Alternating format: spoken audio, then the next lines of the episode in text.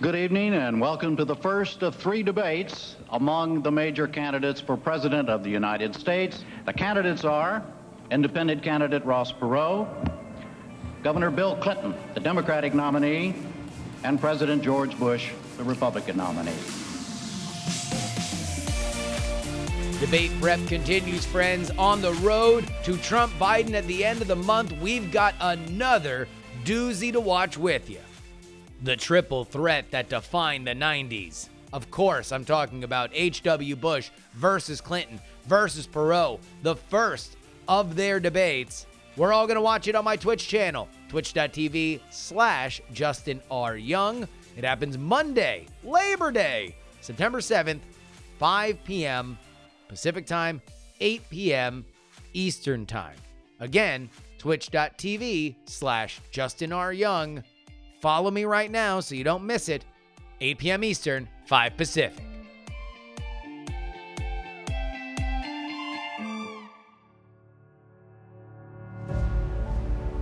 The following is brought to you by Andy Beach, Nick Wood, Paul Boyer, Michael Bolick, and Will Harris. Politics, politics,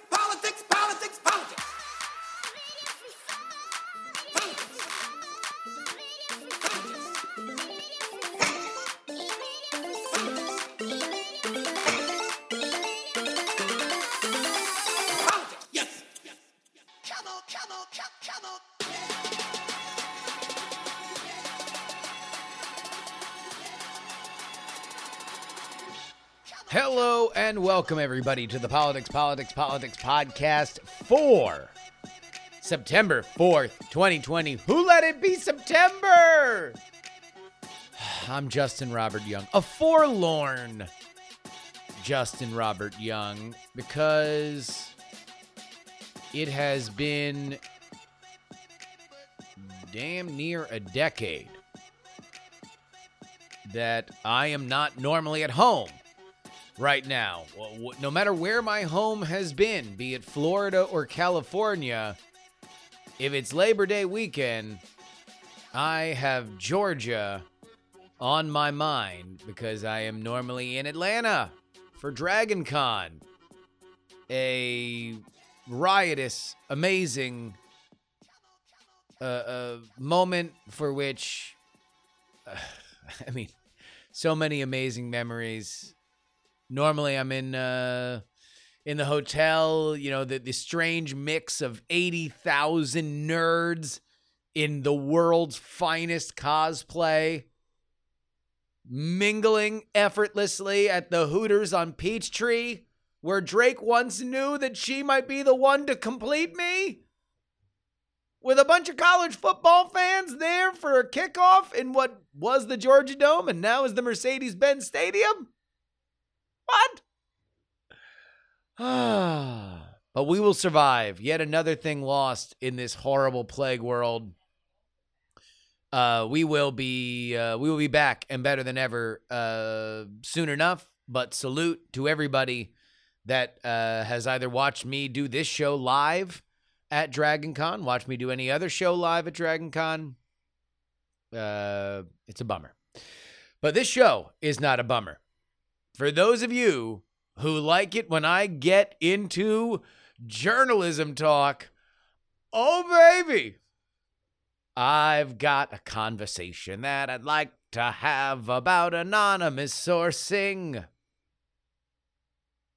This, of course, in relation to a story in The Atlantic about Donald Trump calling fallen World War I vets losers.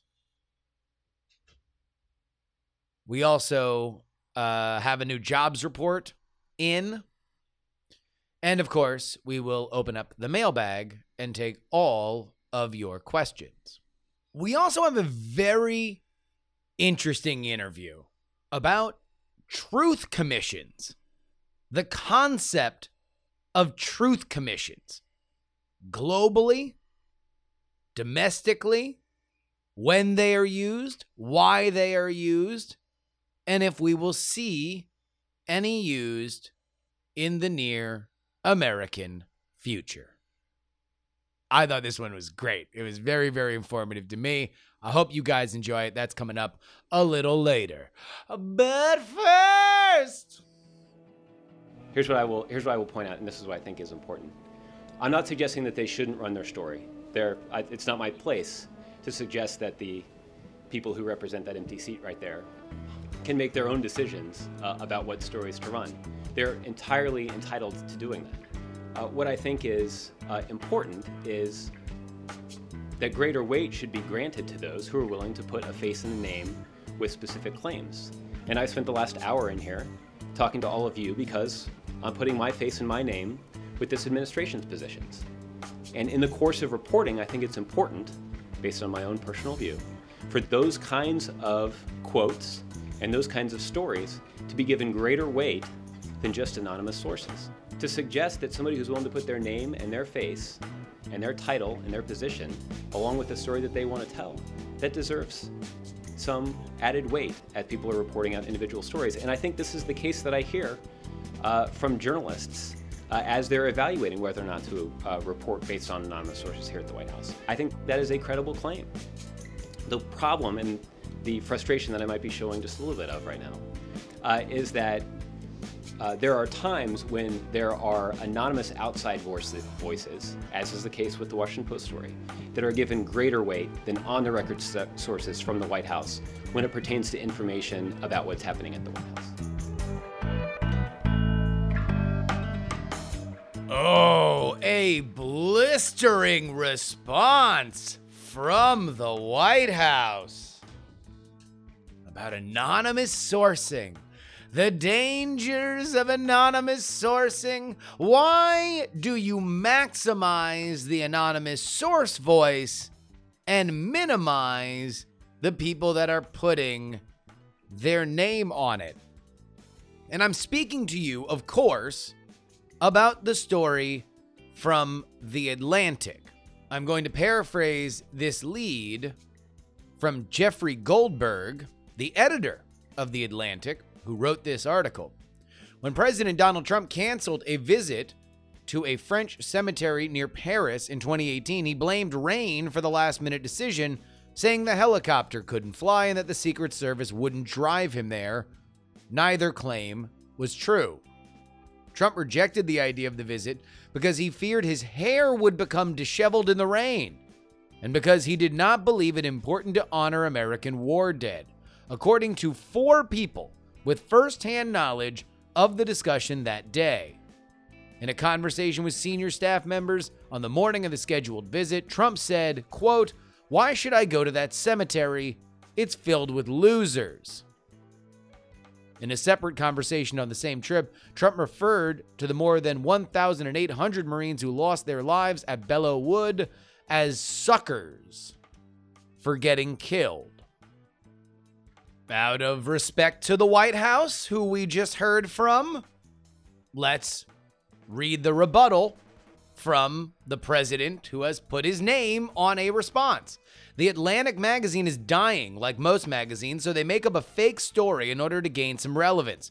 The story is already refuted, but this is what we are up against. Just like the fake dossier, you fight and fight, and people realize it was a total fraud. Supporters of the president point to declassified communications uh, between the military and Secret Service during his trip to France, the one under discussion, that show that indeed there was low visibility, and that's why they didn't go visit the cemetery. That is what we know factually. Here's something else we know as a fact this is an article that has gone viral. This is an article that is based entirely on anonymous sourcing.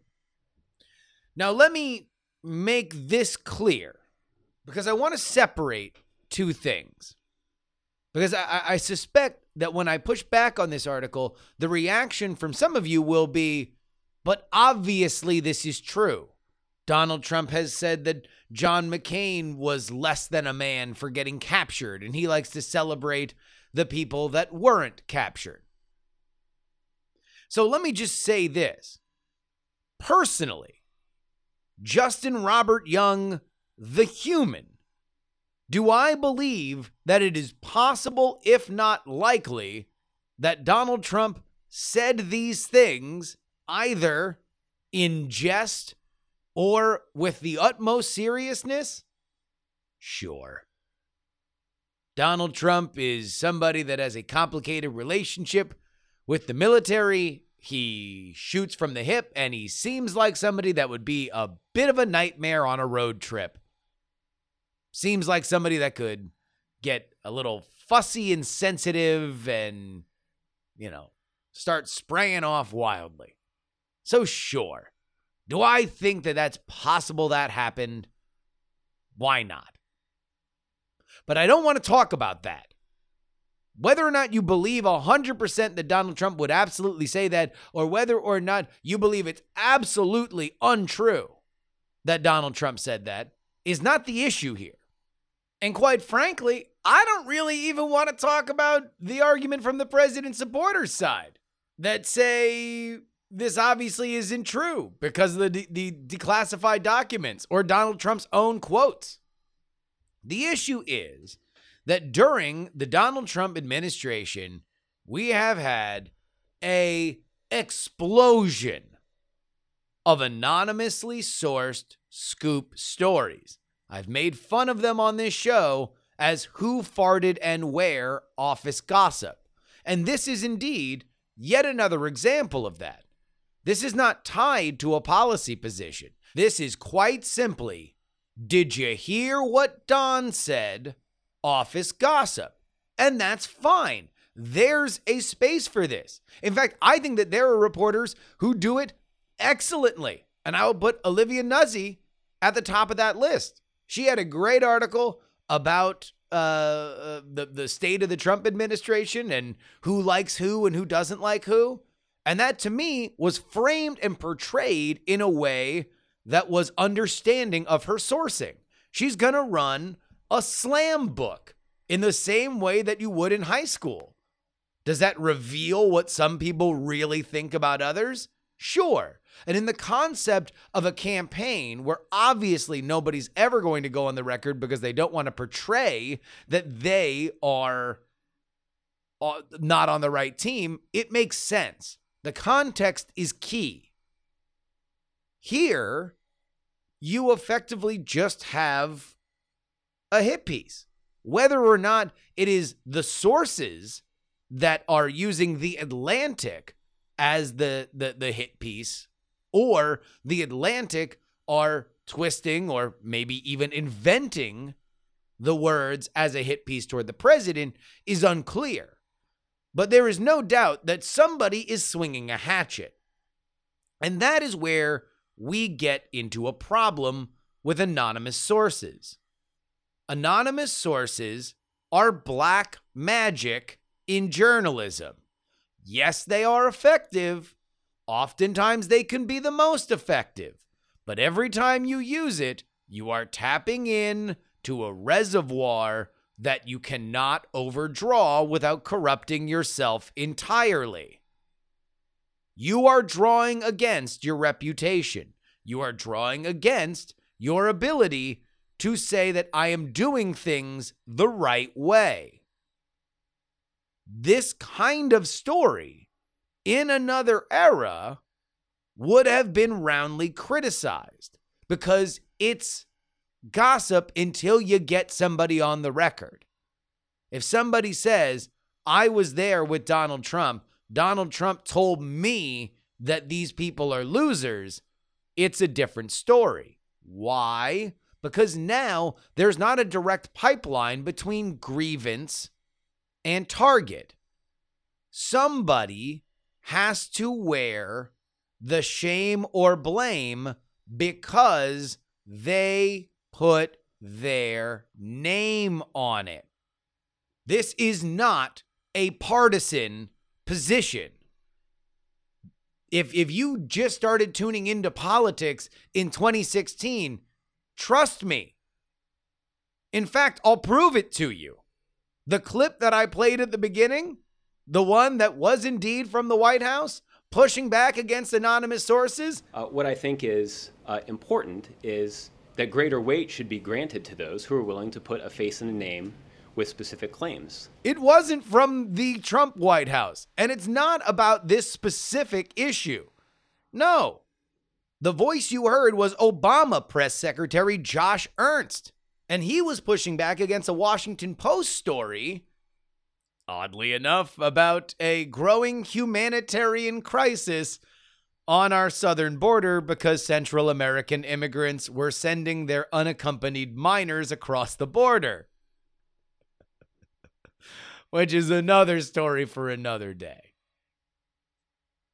I want to just sum this up by saying this is not about liberal bias in journalism for me.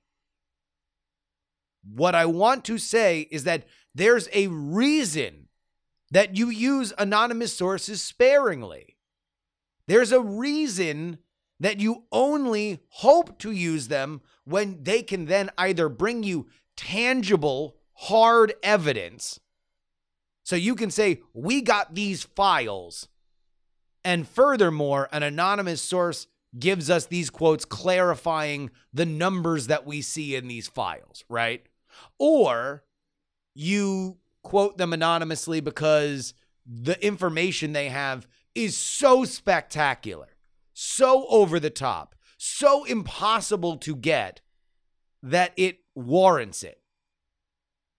This is neither. This is simply office gossip. Now it's fun. Trust me. The reason why you want to go out drinking with reporters is because they're going to tell you stuff like this. Stuff that they can't nail down, but is really fun to hear. Trust me, it's great. Here's one more, and we're going to really dig in the weeds here. The thing that I don't like about this story is that it's written by the editor of its outlet. The other guard against anonymous sourcing is you have somebody at the top that's able to weigh in one hand or the other whether or not this is editorially worth it. Whether or not The Atlantic can bear the expense of casting this black magic spell that will eat away at our credibility. If you are the top of that food chain editorially, then you are just kind of an autocrat.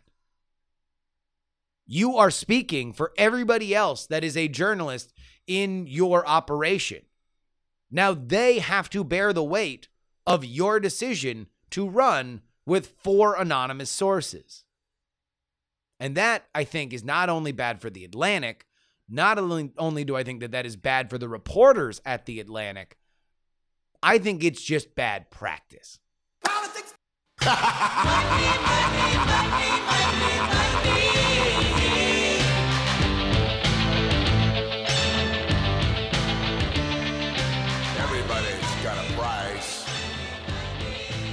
It's the blank, stupid. We don't know. We don't know. Donald Trump has wanted the conversation to be about the economy. That led him to get over aggressive when it came to believing that the coronavirus was behind him. That cost him greatly in the polls. And now we are seeing uh, a different Trump because he realized it's the virus, stupid. But the further we get along into the summer, as now summer will officially be kind of over, right? Labor Day is kind of the end of the end of the summer. We wonder, the collective we, how much the economy will play a role in voters' minds on November 3rd and before that if they send in a mail-in ballot. And more specifically, how much will Donald Trump be able to claim that the economy as it was humming before coronavirus is indeed still there. I've told you guys that we uh, only have a few jobs reports yet to go. By my count, we'll, we'll only really have one, maybe two after this. Actually, yeah, one really, unless you know there's there's leaks about the jobs report in November. You know, it'll be September to October, and then that's it. So we'll, we will get a September jobs report. These are are big, and so far, the news has been good, including uh, the jobs report that just came out. Payrolls increased by 1.37 million in August. The Dow Jones estimate was 1.32. But here's the number the unemployment rate dropped to 8.4 from 10.2. Expectations had been at 9.8. The talking point from the Trump campaign is comparing the unemployment rate when Obama and Biden ran for reelection in 2012, which was around the mid eights. So their their issue is or their point is, hey, look, they they they won reelection on this unemployment number. We we're just uh, taking the long way around on a good economy. Now here's the bad side. Uh, despite the Dow Jones getting up to twenty nine thousand at the beginning of the week, profit taking has been rampant, and the stock market has collapsed over the last two days. I I think that is people just uh, kind of readjusting their expectations, despite the fact that it was a good jobs uh, report. I think that a lot of the inflation of the the, the stock market was, you know, kind of the, the the blind leading the blind. But there we go.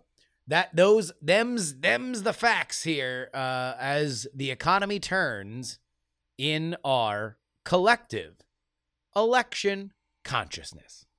Politics. They ask me, did I go deep in my bag? And I tell them, I sure did. If you would like to be part of our mailbag, you send an email to theyoungamerican at gmail.com. We begin with Sir Dude named Ned. Hey, sorry if you already addressed this point. I'm a bit behind. In your first RNC recap, you talked about the focus on black voters, and your analysis circled around the idea that Trump is trying to win the black male vote, and will that pay off? I don't think that the black vote is the target here. The purpose is to assuage the fears of white people that actively consider themselves not racist. Trump is trying to counteract the bad taste that is left over after years of mainstream media discussion about racism that has been thrust down our throats. This is an emotional connection between Trump and racism that will prevent many muggles from voting for him, and that includes a sizable portion of middle class white people sitting on the never Trump fence. Sir Dude, I appreciate your email. I've seen this a lot. This is kind of a Twitter narrative that this is not really about appealing to black people. This is about appealing to white people who would like to see black people appealed to. And I, I think sometimes an appeal is just an appeal. Because the fastest way that you could get those white people to believe they're not racist is to see a groundswell in black Trump support.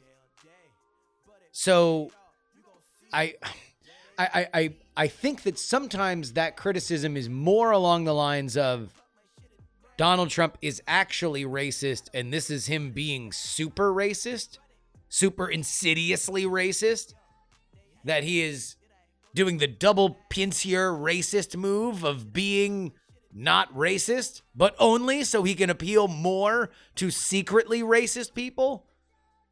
And when, you really lay that out, it becomes a little Pepe Silvia for me. Aside from that, Donald Trump's numbers are up with black male voters. And the Biden campaign knows it. Trump campaign knows it. If you look at some of the crosstabs, even in polls where he's losing by 9 to 10 points, he is anywhere between you know 11 and 13 or 14 percentage points with black voters full stop. He got 8 in 2016. There are outlier polls that have him in the 20s, and I don't believe those. But there is no doubt that he is doing better with black voters in 2020 than he did in 2016. Anything beyond that, I think, is just things that are orbiting the phenomenon. Matt writes I'm a little bit more familiar with sports betting than political betting. Not that I know a ton about sports betting, but whatever. They say in sports betting, the odds and lines aren't created to be accurate, they're created to get action. And the lines move closer that uh, uh, it gets to get underdog people betting. Do you think that this holds true in political betting? That maybe the odds are a little inflated for Biden to get the favorable bets in, and now they're shifting to move a little action. All right, some just all right. So if you're not into sports betting and you're not into political betting, this might be a little dorky for you, but let's lay it out. The sports betting that you're talking about, Matt, are lines. So in let's say uh, my beloved Miami Heat, which are now up 2-0 on the disastrously overpraised Milwaukee Bucks. Let's go ahead and look at that line right now. What's the line in the Milwaukee Bucks game tonight? Those in the know say that the Bucks will defeat the Heat by 5 points. All right, so trusting my voice assistant, that means that Vegas has this at Bucks minus 5. Now that's what you're talking about, Matt, when you say that lines are set to get action on both sides. That means that there's enough people that are like, well, the Bucks are the number 1 team in the NBA. They lost the first two games. There's no way they lose 3 games in a row. They are going to blow out the Heat. 5 points is not that big of a final line. But then meanwhile, the people that are interested in the Heat are like, well, they did just beat this team twice.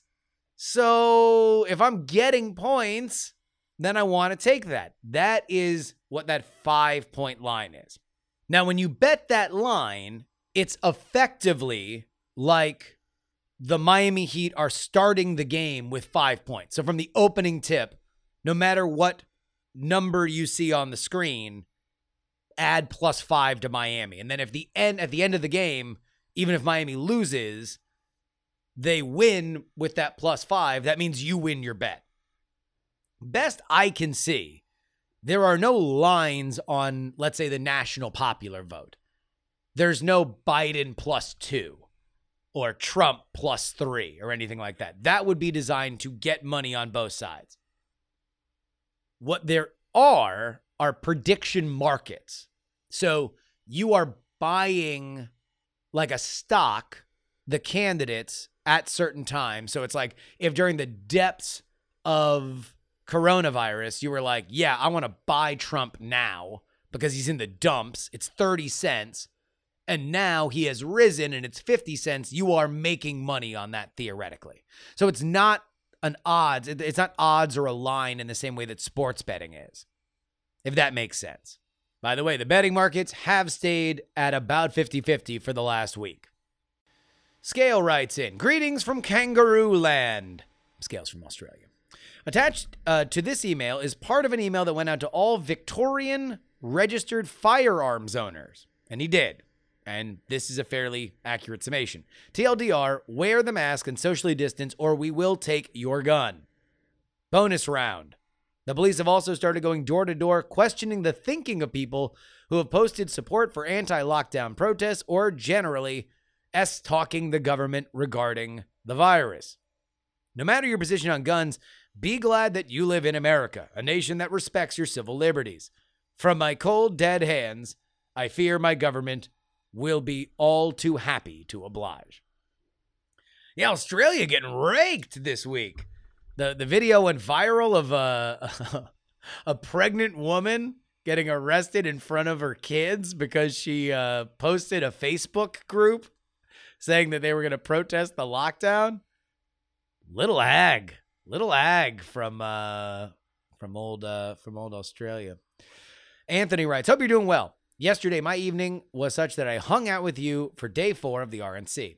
I just want to say that I was really impressed with the stream. Not only your coverage, but the community in general. I'll admit I'm a Trump supporter. I wrote his name in 2016, and I will again in 2020. Knowing that you have a lot of liberals on your podcast, I fully expected a night full of Trump bashing from the viewers on your stream. But I was surprised to see that it wasn't that bad. Yeah, there were people bashing Trump, but they were also there defending Trump. More importantly, I felt people were able to express their feelings and opinions without fear of being attacked. We could simply just agree to disagree and still be friendly in the chat. I'm 51 years old. I live in Vermont, the whitest state in the Union.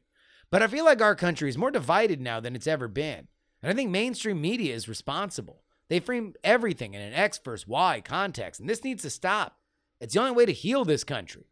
You're already doing that on your programming, and for that, I'm proud to be a Patreon supporter of PX3. Thanks for all you do. Well, thank you, sir, for the for the uh, uh, kind words. Every once in a while, I like to indulge myself and read a compliment email, and, and this is it. Oh, I feel good about myself now. I, I will say this: the Twitch community that we have built, Twitch is not necessarily known for substantive or uh, interesting or nuanced political conversation. But the community we've built, I am extraordinarily proud of. We got great mods, we have great regulars, and we have a, a group that is committed to creating a space online where we can actually have a- at least free reign to express who you like. Whether or not you think that the person is wrong in their opinion, everybody can be united on one thing pointing out when I get something wrong. And that's the way I like it. And finally, we will wrap things up with Josh. Josh writes I love the show, and I normally appreciate the way that you look at things with a genuine attempt to see all sides, and usually avoid false equivalencies and other fallacies. This is why the way you've been referring to the protest has been bothering me. In the last episode I listened to, you said the word riots more than protests, and I find that troubling. There have been a few small breakouts of actual riots in the now nearly 100 days of protesting. But they are by no means happening nightly. The GOP frames it in a way because they want to scare white suburban moms. The media frames it this way because their corporate masters are all about civility and want this over. And many others follow along to not sound like extremists, but the reality is really far from that. I suggest you watch some of the live streams from the numerous protests on the ground and see what's actually happening with a critical eye and healthy skepticism for the narrative that's being thrown around. You'll see a handful of uh, thrown water bottles. Occasionally, someone will throw a firework, but these things are not riots. Riots require a group to be responsible, and often the perpetrators of these actions are successfully singled out and arrested by the police. But that doesn't stop the police from coming back later to beat the whole crowd until they disperse. This stuff is messy, and there are some who take advantage of the situation. But to consistently refer to these protests as riots is a gross mischaracterization. Uh, this is a three month long protest that has had a shockingly small amount of violence considering the seriousness of the reasons for the protest and the ungodly number of people who have been involved. Josh, a lot to unpack there. Thank you for your email, first and foremost. I admit some of this is a little personal for me. Well, here, let me let me let me take this uh, piece by piece. Number one, uh, I don't watch a lot of cable news, nor do I particularly follow my news on Twitter. I am not a stranger to the unicorn riot live streams. I have tried to do my best to keep an eye on them. Indeed, some of my the, the people that I do populate my Twitter with are often people who are positively framing these protests. So let me make this clear. There are far, far, far more protests than there are violence or property damage, aka riots.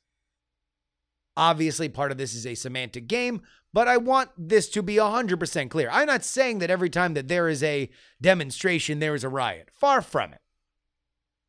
However, politically, if we are talking about what is moving the needle politically, if Joe Biden is not co opting the protests, and he would have to go out and march in one to do it, or be out there saying, I am in full support of this in a way more than just saying it from his basement.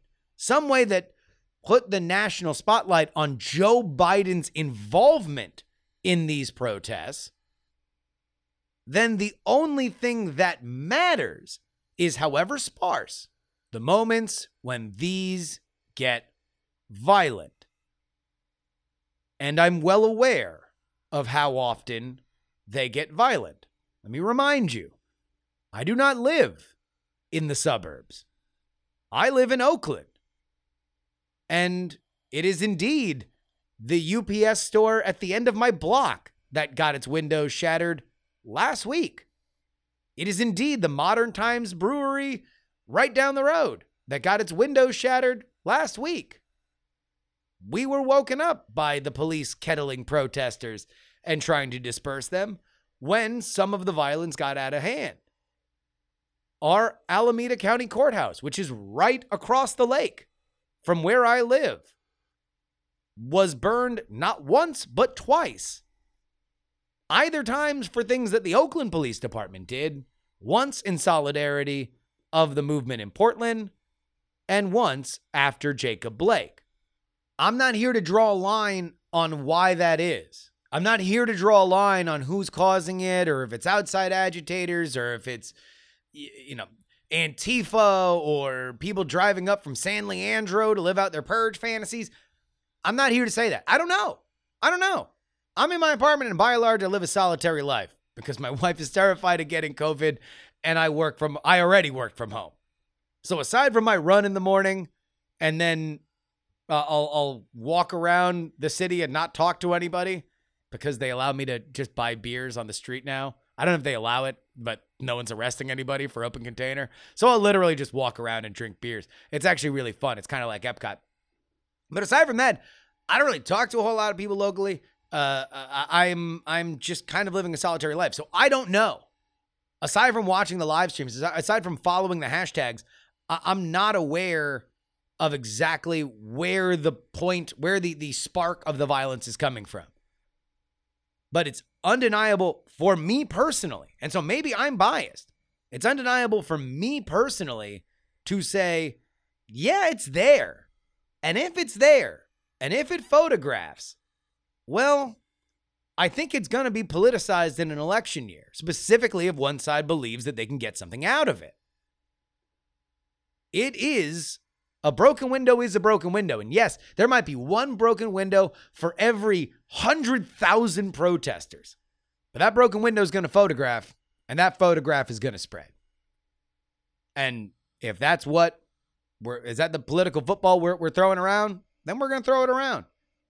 Because at the very least, that broken window is something that is tangible on some level. All right. The Young American at gmail.com. Again, the Young American at gmail.com is where you send your email. Politics. What is a truth commission? When have they been implemented? What do they yield?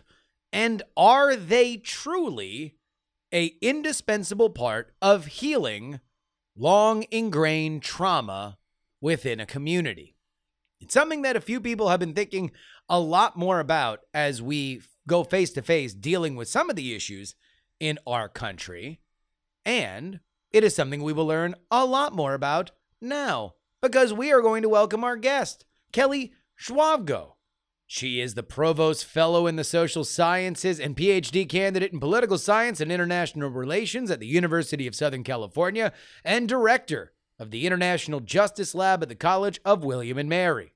You can check out her latest articles Demanding Truth, the Global Transitional Justice Network, and the Creation of Truth Commissions in International Studies Quarterly, and Why Race Matters in International Relations in Foreign Policy Magazine. You can also follow her on Twitter at Kelly, K E L L Y underscore Zvobgo, Z V O B G O, which is why I tiptoe so delicately around her last name in this interview.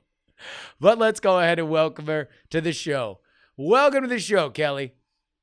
Thank you for having me. Now, truth commissions. This is this is a, a very very interesting concept to me, and I'm sure for for many folks who are listening who might not be fully versed on exactly uh, uh, the the definition of the concept. So let's go ahead and start there on the meta level. What is a truth commission?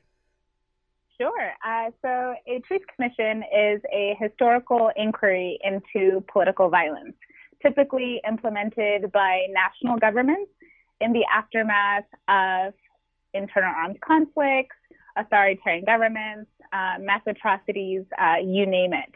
Uh, in general, um, to be considered or uh, a truth commission rather than a commission of inquiry, um, truth commissions are um, they consider a pattern of abuse over time while engaging with the affected population. So that kind of what what distinguishes it from, let's say, an investigation into a single event, um, like the Bloody Sunday Commission uh, in the UK. That's the Commission of Inquiry, where truth commissions are really interested in uncovering systems and patterns of abuse, generally by governments against a civilian population, but also potentially between uh, government armed forces and an armed opposition. So, since they are issued by the government, are Mm. truth commissions a, a binding in terms of finding people and punishing them, or is the objective to understand the pattern and make it public in a a big loud way? Right. This is a great question. So, uh, truth commissions are really um, about the history, capturing it um, through testimonies, uh, investigating documents, visiting field sites, um, taking pictures, soil samples, um, all of that, running different types of analyses. It's, it's, it's mostly informational. Uh, the goal is not uh, to punish perpetrators. It's not a retributive mechanism of transitional justice, which is this toolkit or portfolio of tools that states can use to account for um, historical past violence. Rather, it is a restorative mechanism of um, or modality of transitional justice. So it's really about getting to the truth. And unlike other types of transitional justice, let's say uh, criminal prosecutions, they are broad and participatory by nature. And so they bring together um, survivors, victims' families, perpetrators, experts, etc., all to share their experiences of political violence with a view of informing the nation and informing the world. Um, and one of the central goals is, you know, um, you can't uh, you can't advance into the future without reckoning with the past. And so it's to establish an authoritative account of past violence and have this be something that's passed down um, and that uh, critically acknowledges um, experiences of political violence um, and uh, is you know just the beginning of um, opportunities for uh, acknowledgement, recognition, and redress. Before we get to America's history or lack thereof with truth commissions, let's look abroad. Uh, what are examples of famous truth commissions outside of uh, our American borders? Sure. Um, so I actually hate talking about uh, famous truth commissions. Sure. Um, but Well, I, then we we, we, we, um, we, we, we, we can make it brief. Yeah, yeah.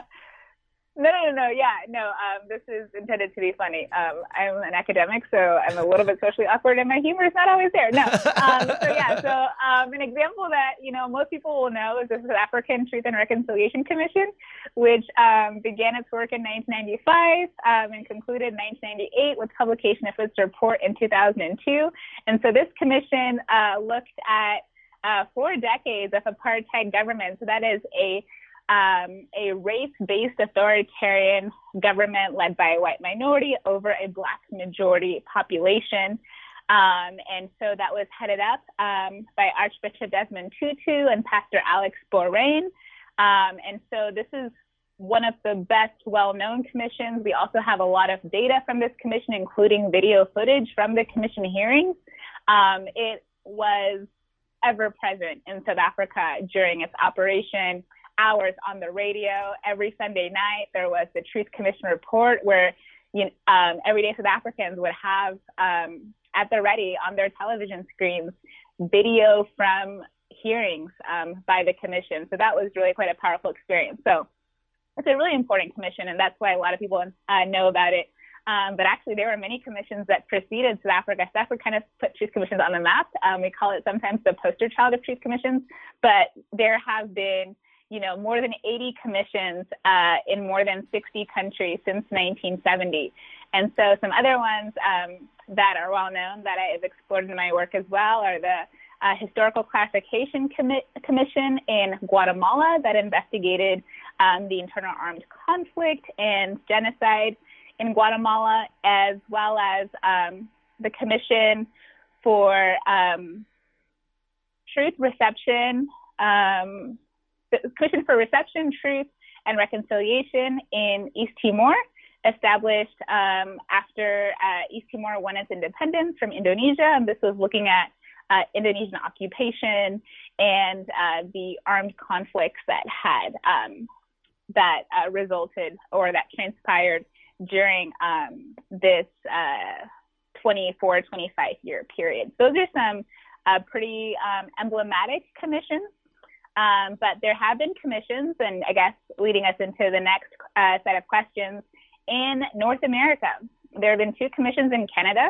The first was established in 2009. That's the uh, that's Canada's Truth and Reconciliation Commission, and more recently, the National Inquiry on Missing and Murdered Indigenous Women and Girls. And believe it or not, um, the U.S. has had a national level truth commission. This was in the 80s, um, initiated by Congress, and that was to study Japanese internment and relocation during the Second World War. Huh. Wow, I didn't know that that was that, that was done in the 80s. I, I, I guess uh, I mean certainly it would make sense because it feels like that was there was a, a large topic of conversation about Japanese internment in the 90s. I guess that is probably part of the reason why it was something that was so prevalent at the time. It was, um, and the basis and the commission formed the basis for uh, subsequent apologies as well as reparations for Japanese Americans. And so um, sometimes uh, every uh, my colleagues who perhaps don't study comparative politics or international relations, or um, uh, uh, and who don't know about this commission, and even some of my colleagues who do study transitional justice, they'll be like, "Oh yeah, there was a commission in the U.S." And so it's not it's not really truth commissions, although um, as part of this you know set of tools we call transitional justice, need not be established in um, what we could call traditional um, or conventional political transitions, right? In fact, in the U.S. context, you could say uh, abuses have never ended, and so it's not that you know things are we, we've moved past these things, and so it's too it's, it's too historical to engage in a substantive way. Indeed, um, for many uh, minoritized groups in the United States, including Japanese Americans, um, but also notably um, First Americans, um, Native Americans, and uh, Black Americans, um, you know, every immigrant group. I think also of um, of um, Mexican Americans. You know, the border crossed them, and so there are a lot of um, there are many groups that we could consider or argue um, that um, to whom the U.S. is duty born in terms of providing transitional justice, which can be conceived broadly as, you know, truth, justice, reparations, and guarantees of non-recurrence, uh, which um, we typically interpret as institutional reforms. And so these are the four pillars of transitional justice, um, and it's on governments to provide them. And so that's why, you know, in my definition of truth commissions and in most of the literature's definition of truth commissions, there is um, this uh, part of the definition about it being authorized or inaugurated by a national government even though we do see subnational implementation of truth commissions, including in the U.S. So let's talk about that for a second, because you uh, uh, have have laid out a very compelling uh, a set of examples of times that this has happened, both here and abroad. Uh, my question is, why?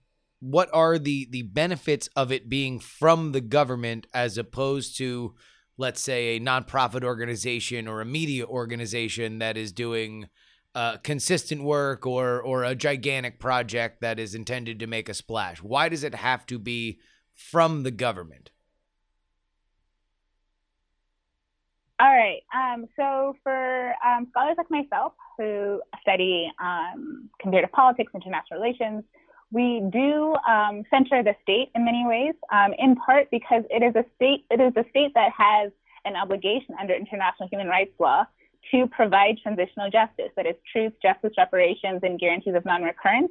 These are enshrined in the 1997 UN principles on combating impunity, and also just the general principles are reflected throughout a variety of documents, from the UN Charter to case law, from the Inter-American Court of Human Rights, from the um, uh, from the European Court of Human Rights.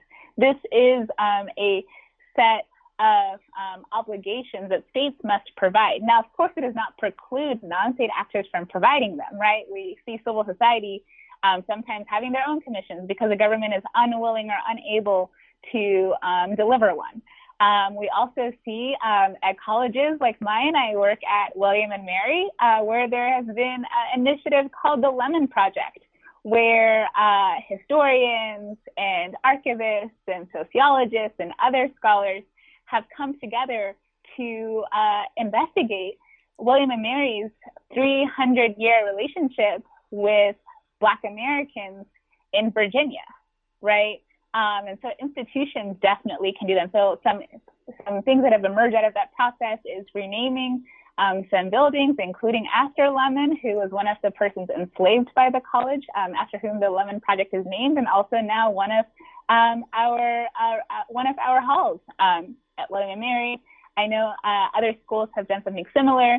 I think USC has been investigating um, its relationship um, to Japanese Americans during um, the period of internment and relocation. I know Georgetown has been doing a lot of um, historical um, inquiry as well in terms of the persons who were enslaved by the university and who were sold to bail out the the university when it was um, falling into financial disarray. And so I think it's important to have accountability at multiple levels at the institute, at the community level, the university level, the state level, even. And that's why we've seen commissions being inaugurated um, in some U.S. states. Uh, but it's really national governments who are obligated under international law, a variety of um, instruments, principles, um, pieces of case law to provide transitional justice. One mechanism being truth commissions.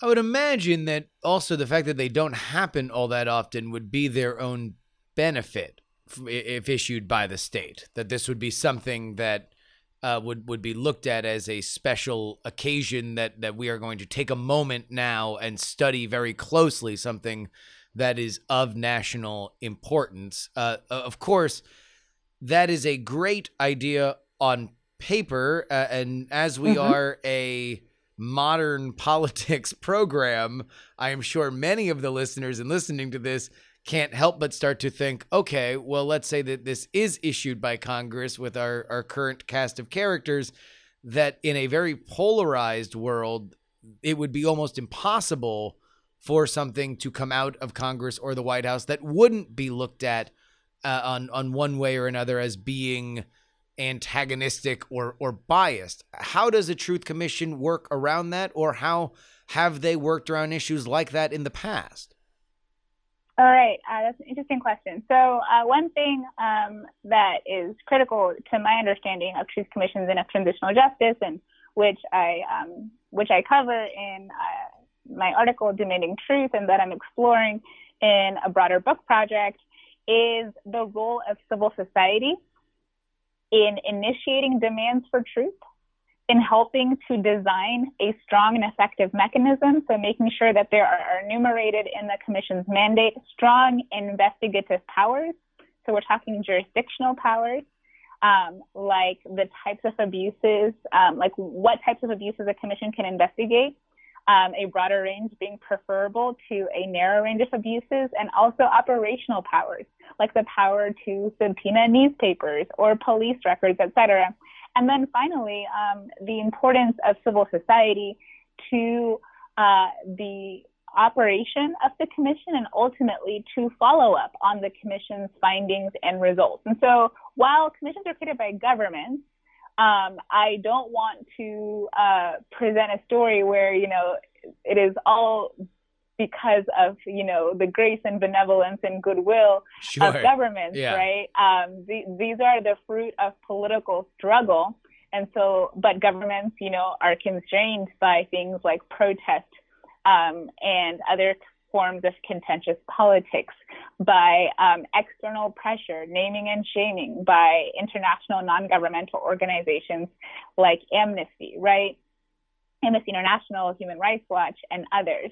Um, and you have, you know, experts like the folks at the International Center for Transitional Justice who provide uh, uh, frameworks and uh, manuals for how to do this and how to do this well. And the idea for the commission is for really it to impanel a, a, a group of commissioners who are independent. So this isn't, you know, we're not asking, you know, um, Mark Meadows to be the commission chair, Sure. right? Yeah. um, we're asking, you know, people with expertise, with a reputation, with um, a professional background to do this work. Um, and, you know, in places where you're just putting in, you know, um, your your petit or your, um, you know, your uh, your deputies, that that process, you know, would not be considered credible from the start and would likely um, uh, trigger uh, complaints um, and criticism from civil society, which has, again, initiated these demands for truth. So these are national bodies, but that are that are really spurred by bottom-up pressure, by uh, what Keck and Sikkink call pressure from below. Although, like I've noted, pressure from above, from external actors, is also helpful in uh, pushing governments um, to do this. Now, this is true of national level truth commissions um, as I studied them. Um, the is a little bit different um, at the state and local level, and so part of it can be, uh, you know, uh, uh, neighborhoods coming together to request a commission. I know there's some movement in Culver City, um, back in LA, um, where I was before moving out here uh, to Virginia, um, and also um, the legislature um, in uh, Maryland. Um, both houses passed a, uh, a bill to create the Maryland Lynching Truth and Reconciliation Commission. So limited to Maryland and focusing on this particular crime during the period in which lynchings were occurring um, in the South during Jim Crow. And there you have again, you know, legislators working with civil society, working with local historians, et cetera, um, in terms of putting together the language um, for the bill and ultimately to um, to execute the commission. I would imagine that, especially if you're talking about a federal truth commission in America, which, you know, we are a very large, very loud country with a very large, very loud federal government, that staffing would be crucial. Because as you mentioned before, the idea that somebody would be put in that wasn't credible to the pressure uh, uh, that is being applied to create the commission in the first place would almost uh, hamstring it to the point of irrelevance from the start. Is the person leading the commission almost the ceiling for how successful it could be?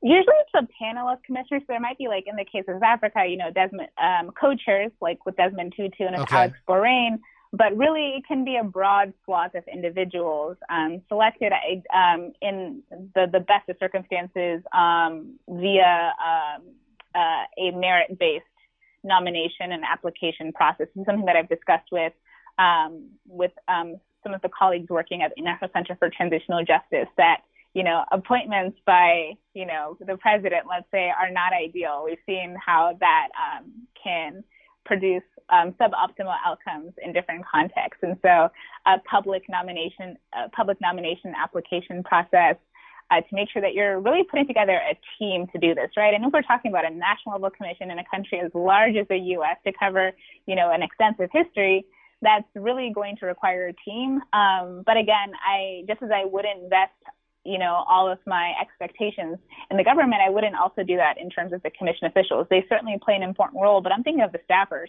who are actually, you know, going into towns and into cities to record people's testimonies or who are, you know, going to the local newspaper to get those records on um, microfiche or who are going into the libraries. So it really is an extensive process that depends on, you know, multiple, um, uh, uh multi- multiple, that doesn't even, that's not even enough, like a multitude of people um, to do the people who are, who are entering data, who are analyzing data, who are making sure that um, survivors are prepared um, to speak and have the appropriate counseling and psychological services they need to um, to recount these um, these very um, painful uh, memories, either that they experienced directly or as they um, recall and as they pass down from their their from their relatives, from their friends, from their neighbors. Um, and so I, I, I just always think of them as like a as like a group effort, and it's really yeah. a national effort, right?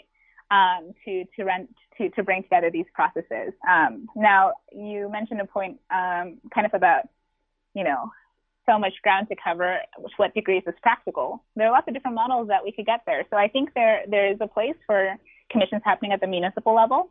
Um, we've seen that in places like Greensboro. Um, a few decades ago. We've seen that um, there have been initiatives coming out of Boston um, and uh, Boston, Los Angeles. I've heard of um, conversations happening in Minneapolis. There have been commissions in Detroit. Um, then there's the state level commissions. I mentioned Maryland. Also, Maine had one, um, and that was a, a, shared commission between the state government and also the Wabanaki people, uh, the indigenous population there. Um, and then at the national level, we don't have to do like all of American History Truth Commission, right? So there was the Commission for Wartime Relocation and Internment. And so that was focused on Japanese Americans. There could be one focused on African Americans over a particular time period, let's say. Um, although, really, with the 1619 project and all these different um, memory, memory, um, different forms of memory production over the past few years, you know, it may do us well to have something that is able to connect, especially for for everyday Americans, how what happened, you know, in 1619, even before 1607, upon arrival in Virginia, you know, just a, a short drive away from my house um, here um, at Jamestown, um, up at Black Point, um, connects to, you know, what happens during slavery, connects to what happens during the Civil War, Reconstruction, Jim Crow, the Civil Rights era, and how really there is an interconnectedness of events. And so, um, you know, you can go group by group, you could go abuse type by abuse type. Um, so we could look at, you know, um, relocations, and that's happened to several groups, um, including um, including First Americans. Um, there are just lots of different ways to uh, to to bite at the apple, but we have to be willing to, to, to try to start somewhere. Yeah. Uh, so let's call uh, or discuss rather calls for specific truth commissions in our modern era. Uh, uh obviously, at the tip of many uh, people's tongues and uh, specifically moving their feet to the street are issues of police violence and specifically anti-black violence. is there a growing movement for a truth commission on these issues? Oh, definitely. So some of these ones that I've, I've mentioned to you at the municipal level, including um, Boston. So these are um, these are to address issues around policing, but also very interlinked with policing, um, economic um, inequalities, um, disparities in um, in uh, in opportunities for education. These are all really interwoven, housing discrimination, et cetera. Um, and so, yeah, no, that's that's precisely, I think, what is motivating these calls um, in recent months um, as we've been experiencing um, a period of awakening that I hope we're able to continue to um, to to build on that uh, momentum uh, because it's truly it's truly extraordinary what we could accomplish with you know pressure being continuously applied.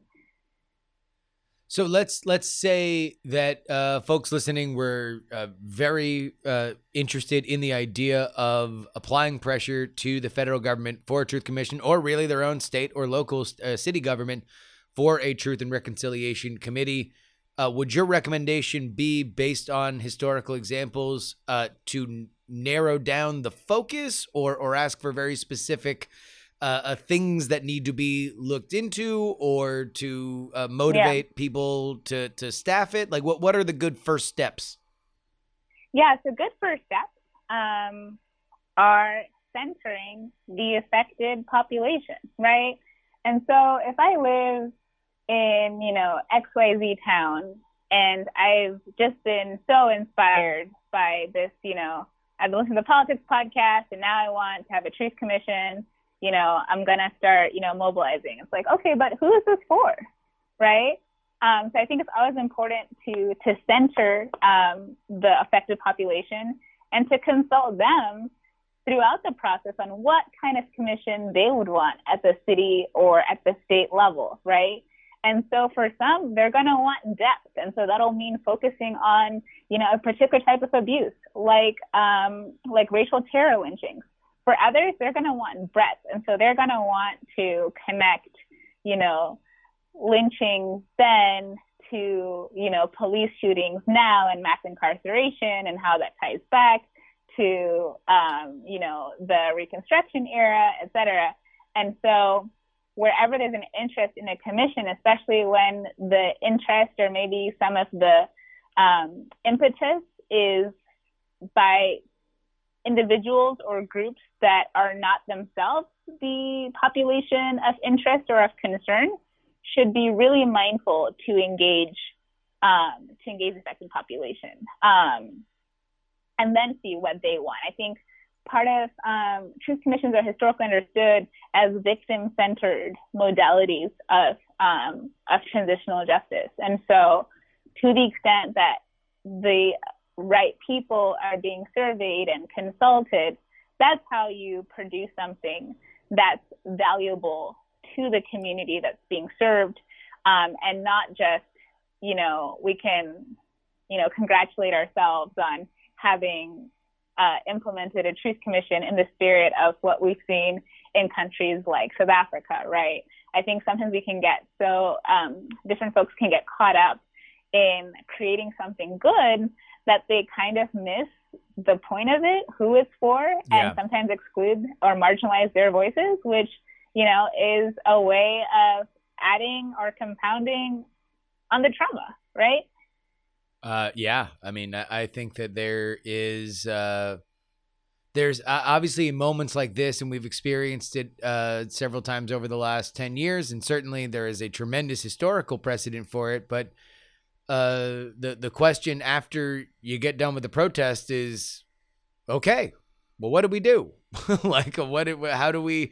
How do we go forward? And uh, uh, aside from going out tomorrow night and the night after that and the night after that, uh, I think that there is a question of, of of what is what is the gain and, and is the gain for the people that are uh, truly the the victims here is it worth it and is it better? Uh, uh, this is I think an example of uh, a, a way that we can just go forward with greater education. And like you said, I really want to highlight something that you touched on early that the the point here is for everybody to be able to share their truth and and every Mhm. every part of the system that this isn't a i mean again uh, if it's an investigation into an incident then you're finding culpability and guilt and and all that kind of stuff that by its very nature sort of has divisions if a truth commission is there to literally have everybody say what they're doing and and just be a compiler of a larger historical record then i think man uh, I- i don't know anybody listening to this podcast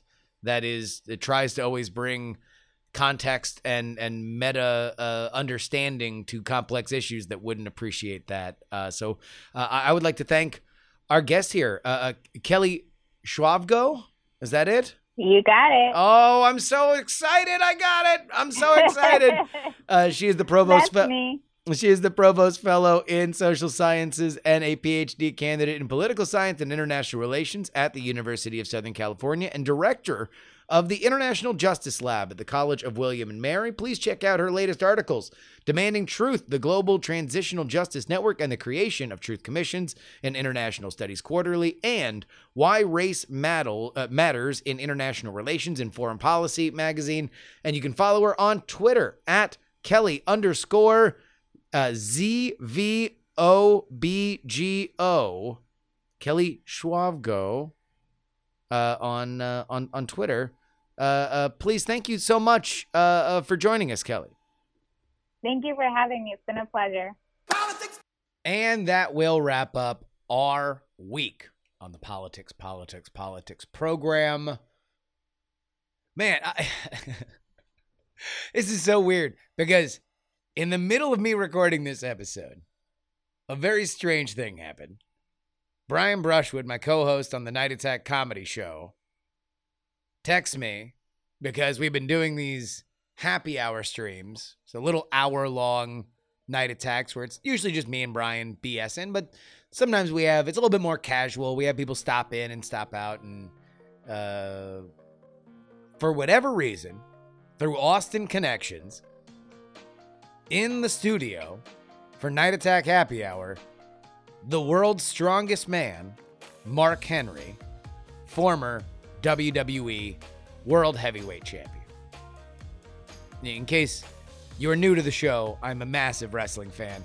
So I'm I'm just on cloud nine. I'm so happy. It- it's almost as happy as how I get when I read the names of the Titanic $10 tier, including Lord Generic Frenchman, Dr. G, Jacob, D Laser, Dallas Danger Taylor, you boy, Craig, Zombie Doc, Gazer Beam, Martin, Government Unfiltered, Andres, Neil, Archie, IPMP, Logan, Darren, Daily Tech News Show, Jay Milius, Paul, Olin and Angela, DL, Steven, Chad, IPMP.com, Miranda Janelle, Jenny, Robert, TCIMP, Glenn, Wolf, Brand, Chili Scoop, Brad, Richard, Just Another Pilot, Mike, Jim, The Jen, Bannon Ellen, MacBook Pro, Frozen Summers, and Andrew. You want to be on their level? Yeah, head on over to takepoliticsseriously.com.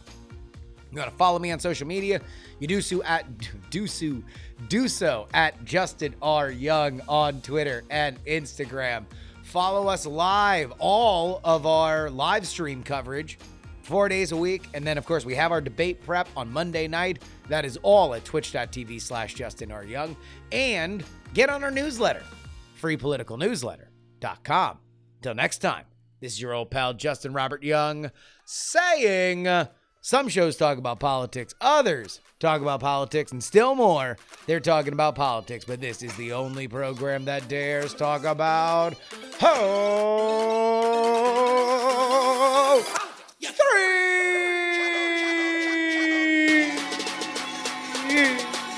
Yeah.